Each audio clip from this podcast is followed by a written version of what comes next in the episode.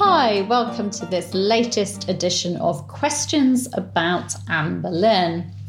Now, I'm often asked whether the Boleyn sisters, Mary Boleyn and Anne Boleyn, were close. After all, in novels and movies like The Other Boleyn Girl, we see the two girls confiding in each other and helping each other, and then, of course, being jealous of each other. A real up and down sisterly relationship. But what about real life? What does history tell us about these Boleyn girls, these sisters? Well, I have to admit, unfortunately, very little. Although Mary Boleyn has been the focus of a few novels and biographies, she's actually a very shadowy figure compared to Anne Boleyn, George Boleyn, and their father, Thomas Boleyn. And I remember the wonderful historian, the late Eric Ives, once saying to me that what we know about Mary Boleyn could be written on the back of a postcard with room to spare. She really is a shadowy figure. Now, I'll give you a link to my Mary Boleyn playlist as I've done some videos on what we do know about her, the facts that we do have, but it's frustratingly very little because she just wasn't as important as her diplomat brother, her diplomat father, and her sister, who obviously became queen. And we know even less about Mary Boleyn's personal relationship with her sister Anne.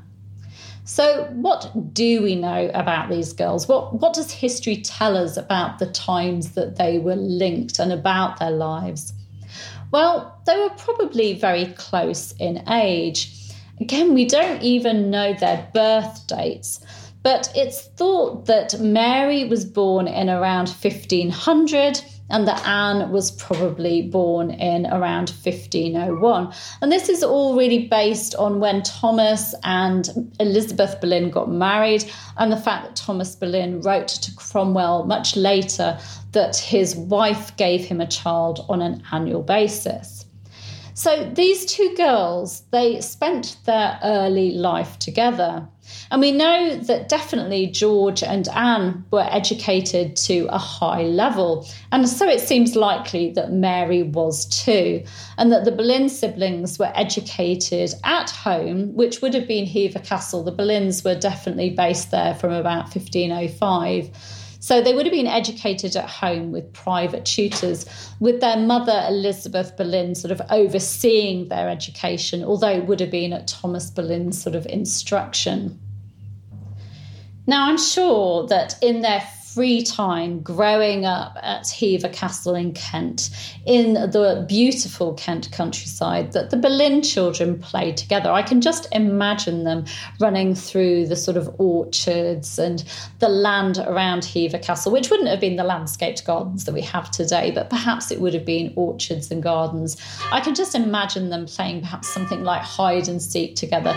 And of course, like any siblings, they would have argued too, just like any brothers and sisters. But unfortunately, we don't have any diary entries or Anne Boleyn reminiscing about her time at Hever playing with her siblings. So, no, we don't have any pretty stories of childhood. But in the summer of 1513, Anne Boleyn left Hever her father Thomas had managed to get her a place at the court of Margaret of Austria. Now, we don't know why Anne was chosen, whether she was particularly precocious and Thomas saw something in her that made her ideal for this position, but Anne definitely went abroad. And Mary, we don't know, she appears to have stayed at home. However, fast forward a year to 1514, and both girls, Anne and Mary, are chosen to accompany Mary Tudor, sister of King Henry VIII, to France for her marriage to King Louis XII. These girls were to serve as maids of honour to her. Thomas Boleyn wrote a very apologetic letter to Margaret of Austria, recalling Anne from her service. And it's likely that Anne travelled directly to France from the Low Countries, probably not arriving there until the round, around the time of Mary Tudor's coronation, which took place on the 5th of November 1514. Whereas her sister, Mary Boleyn, accompanied Mary Tudor as she set sail from Dover on the 2nd of October. So the sisters were together once more in France from November 1514. But this time together was to be short lived as King Louis XII died at New Year 1515. After secretly marrying Charles Brandon, Duke of Suffolk, who'd been sent to escort her back to England, Mary Tudor returned to England with her entourage in early May 1515, and it appears that Mary Boleyn went with her. Anne, however, we definitely know was retained by the new Queen of France, King Francis I's wife, his Queen consort, Queen Claude. Sometime after her return to England, Mary Boleyn slept with King Henry VIII. Now, frustratingly, and against what uh, novels and some history books say, we know absolutely nothing about this relationship. We don't know when it happened. We don't know how long it lasted. It could have been one night only. We know nothing, only that it did happen. And we actually only know about that because in 1527, when Henry VIII wanted to marry Anne Boleyn, he applied for a dispensation to cover the impediment of affinity arising from illicit intercourse in whatever degree, even the first showing that he'd slept with either Anne's mother or a sibling. Now, we can rule out Anne's mother, Elizabeth Boleyn, because when Henry VIII was told of a rumour that he'd slept with both Anne's mother and sister, he replied, Never with the mother. He didn't say never with the sister, he said never with the mother. But as I said, we don't know any more about the relationship. And we actually don't know any more about Mary's life between 1515, when she returned, and 1520, when there is record of her wedding. This wedding took place at the Chapel Royal at Greenwich Palace, a very nice place to get married. She got married on the 4th of February 1520, and she married William Carey, a member of Henry VIII's Privy Chamber and a man who served as an esquire of the body to Henry VIII. Anne didn't attend the wedding because she was in France. But actually, the sisters would have seen each other four months later at the Field of Cloth of Gold meeting, that lavish meeting between King Henry VIII and Francis I that June. Mary was chosen to attend on Queen Catherine of Aragon. And because Queen Claude also attended the meeting, Anne would have been there as one of Queen Claude's maids of honours. Thomas and Elizabeth Boleyn also attended. Did the sisters have chance to chat and catch up? Sadly, we don't know. We don't have any records of an actual meeting between them, but I'm sure they did, and I would hope that they did. They were in the same place at the same time, so surely they would have at least said hello. Mary would have travelled back to England with the English royal party, and of course, Anne would have stayed on in France with Queen Claude. But it wasn't actually too long before the sisters saw each other again. Anne was recalled from France in late 1521 as there were negotiations for her to marry James Butler, and she was also chosen to join Queen Catherine of Aragon's household. We don't know when Anne actually arrived back in England, but she was certainly at court by the 4th of March 1522, when the Shrovetide pageant, the Chateau Vert, took place at Cardinal Wolsey's property, York Place. We know from the records of this pageant that both Boleyn sisters took part. Mary played the part of kindness, and Anne played perseverance, with their former mistress Mary Tudor playing beauty and their future sister in law Jane Parker playing constancy. Although both Boleyn girls were in England now, there still isn't any hint at all of a close sisterly relationship. Mary became a mother in around 1524, giving birth to a daughter, Catherine, who was followed by her brother Henry in 1526. Anne was at court, serving Catherine of Aragon and enjoying a bit of a romance with a member of Cardinal Wolsey's household, Henry Percy, son and heir of the Earl of Northumberland. The romance sadly ended up being broken up by Cardinal Wolsey and Percy's father, possibly at the king's behest. And soon Anne was being wooed by the king himself. By the summer of 1527, Henry VIII had proposed to Anne, and his great matter, that famous quest for an annulment of his first marriage, his marriage to Catherine of Aragon, began. What did Mary Boleyn think of Anne becoming involved with her former lover? We don't know. History is silent on it. Was she even bothered? Had she only slept with Henry once, or was it an involved relationship? We haven't got a clue. And that's why actually it makes such a great blank canvas for novelists. The next time the sisters were linked in any way was when Mary was widowed in June 1528. William Carey died of sweating sickness, leaving Mary with two young children and in a precarious financial position. King Henry VIII and Anne helped Mary. Two year old Henry Carey was made Anne's ward. Now, although this was good for Anne because it put Anne in control of the revenue from the boys' holdings, so it was very beneficial to her, it really helped Mary immensely. Anne was taking charge of the boy. She was providing for him. She was organizing his education. So it took a lot of responsibility and financial sort of problems off Mary. Anne gave Henry Carey wonderful opportunities. She gave him the opportunity of being educated by the famous French scholar Nicolas Bourbon. Um, and he was educated with boys like the son of Henry Norris, who was a great friend of the king, who'd become his groom of the stool.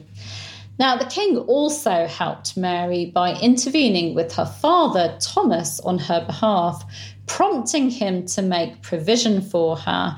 And we don't know why the king had to prompt Thomas to do this, whether there'd been some kind of family division, perhaps because of Mary's relationship with the king. We really don't know. It's all speculation. But the king did step in, and Thomas did help. In December 1528, Henry VIII also assigned Mary an annuity of £100, which had once been paid to her husband. So instead of being paid to William Carey, who died, it passed on to Mary and really helped her out. Following Carey's death, and we don't really know why, whether it was um, perhaps Anne felt some need to help um, Carey, perhaps it was his dying wish. But Anne also wanted to help advance Carey's sister Eleanor in her abbey. But the nun Eleanor had a bit of a reputation, which caused, an, caused a bit of a problem with this. She was said to have loose morals. I can only describe them as that loose morals. She'd had at least two illegitimate children by two sundry priests. So, not um, really advancement material. She wasn't really someone you wanted to promote. And Carey's other sister, Anne, was also problematic. And King Henry VIII would not, as he explained to Anne, for all the gold in the world, clog your conscience, nor mine to make her ruler of a house which is of such ungodly demeanour. Nor, I trust, you would not that, neither for brother nor sister, I should so disdain mine honour or conscience. So Henry VIII certainly did not want to be linked to such impropriety, such loose morals. Two years after Carey's death in 1530, Anne had to get something from Mary. King Henry VIII gave Anne Boleyn £20 for the redemption of a jewel which my Lady Mary Rochford had.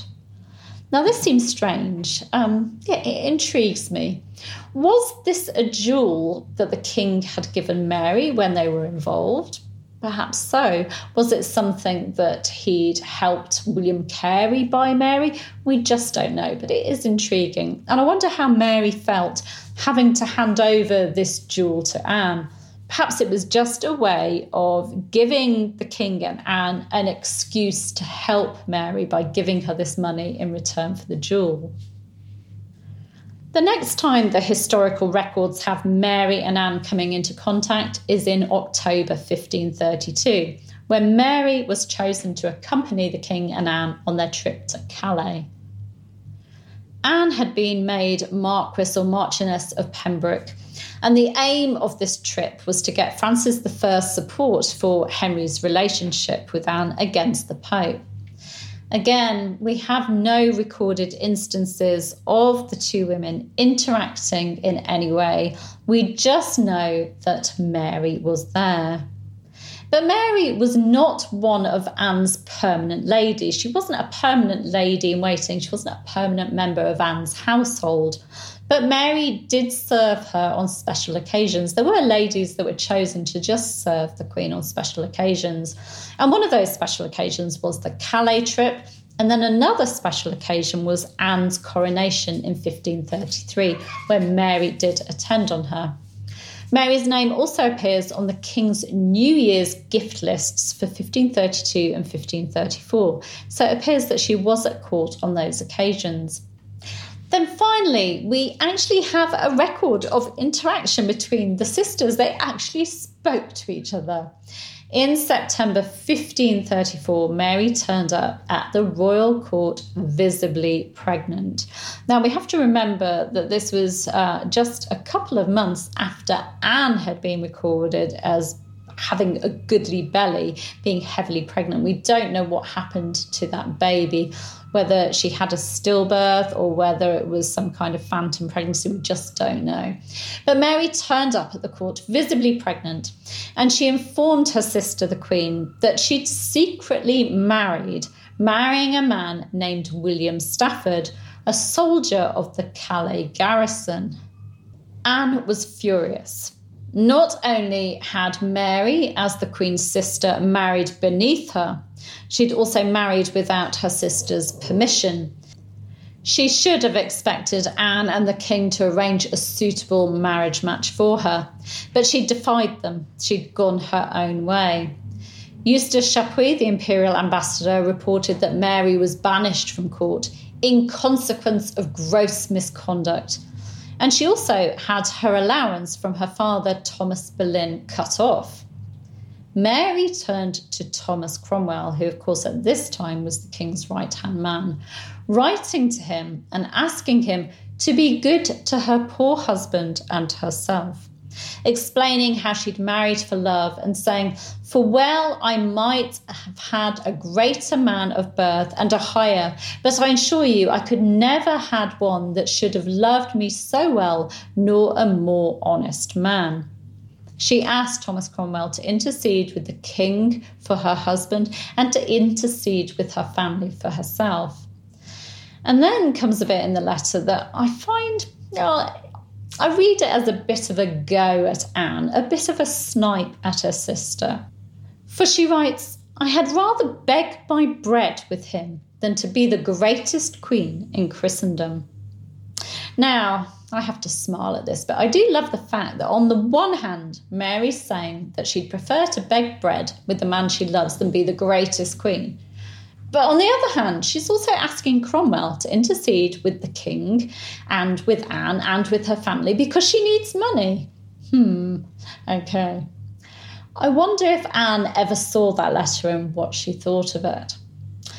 Now, it's not known where Mary went after that point or what happened to the baby she was carrying. The baby just disappears, just like Anne's baby disappeared in 1534. And the only mention we have of Mary in regards to Anne is the Bishop of Faenza reporting on Anne Boleyn's miscarriage of 1536. The bishop believed the pregnancy to have been faked and wrote that Anne to keep up the deceit would allow no one to attend on her but her sister. However, English chroniclers and Chapuis, who was on the ground at the time, all report Anne miscarrying a male fetus, and they make no mention of her sister Mary being at court at the time. Mary doesn't appear in the records in April and May 1536 either, at the time of Anne and George's falls. She appears to have been safely away from court, either in the English countryside or perhaps in Calais with her husband, with his links to the Calais garrison. We just don't know. And we don't know how much she knew about the events, when she found out about them, how she felt. We know nothing. We can assume that Mary was upset. Who wouldn't be at what happened to their siblings? But how close had she been to Anne? We just don't know. So, if we depend on history, if we depend on the primary sources, it really doesn't appear that the girls had a close relationship or that they actually had much to do with each other at all. It's not like Anne and George, for example. We have historical evidence that points to Anne and George being very close. We don't have that about Mary and Anne. It's very frustrating. But do check out my Mary Boleyn playlist, and I'll add a link to that in the description um, because I've done quite a few videos on Mary Boleyn and actually what we know about her and um, her alleged relationship with King Francis I and you know, her relationship with King Henry VIII, and just what we do know about her and her life and her children. So do check that out. So it's frustrating to be able to answer that question were they close with a I don't know, but that is the truth, and I have to be honest. Thank you for listening to this podcast. I do hope you enjoyed it. And don't forget to subscribe so that you can enjoy podcasts on a daily basis. Thank you.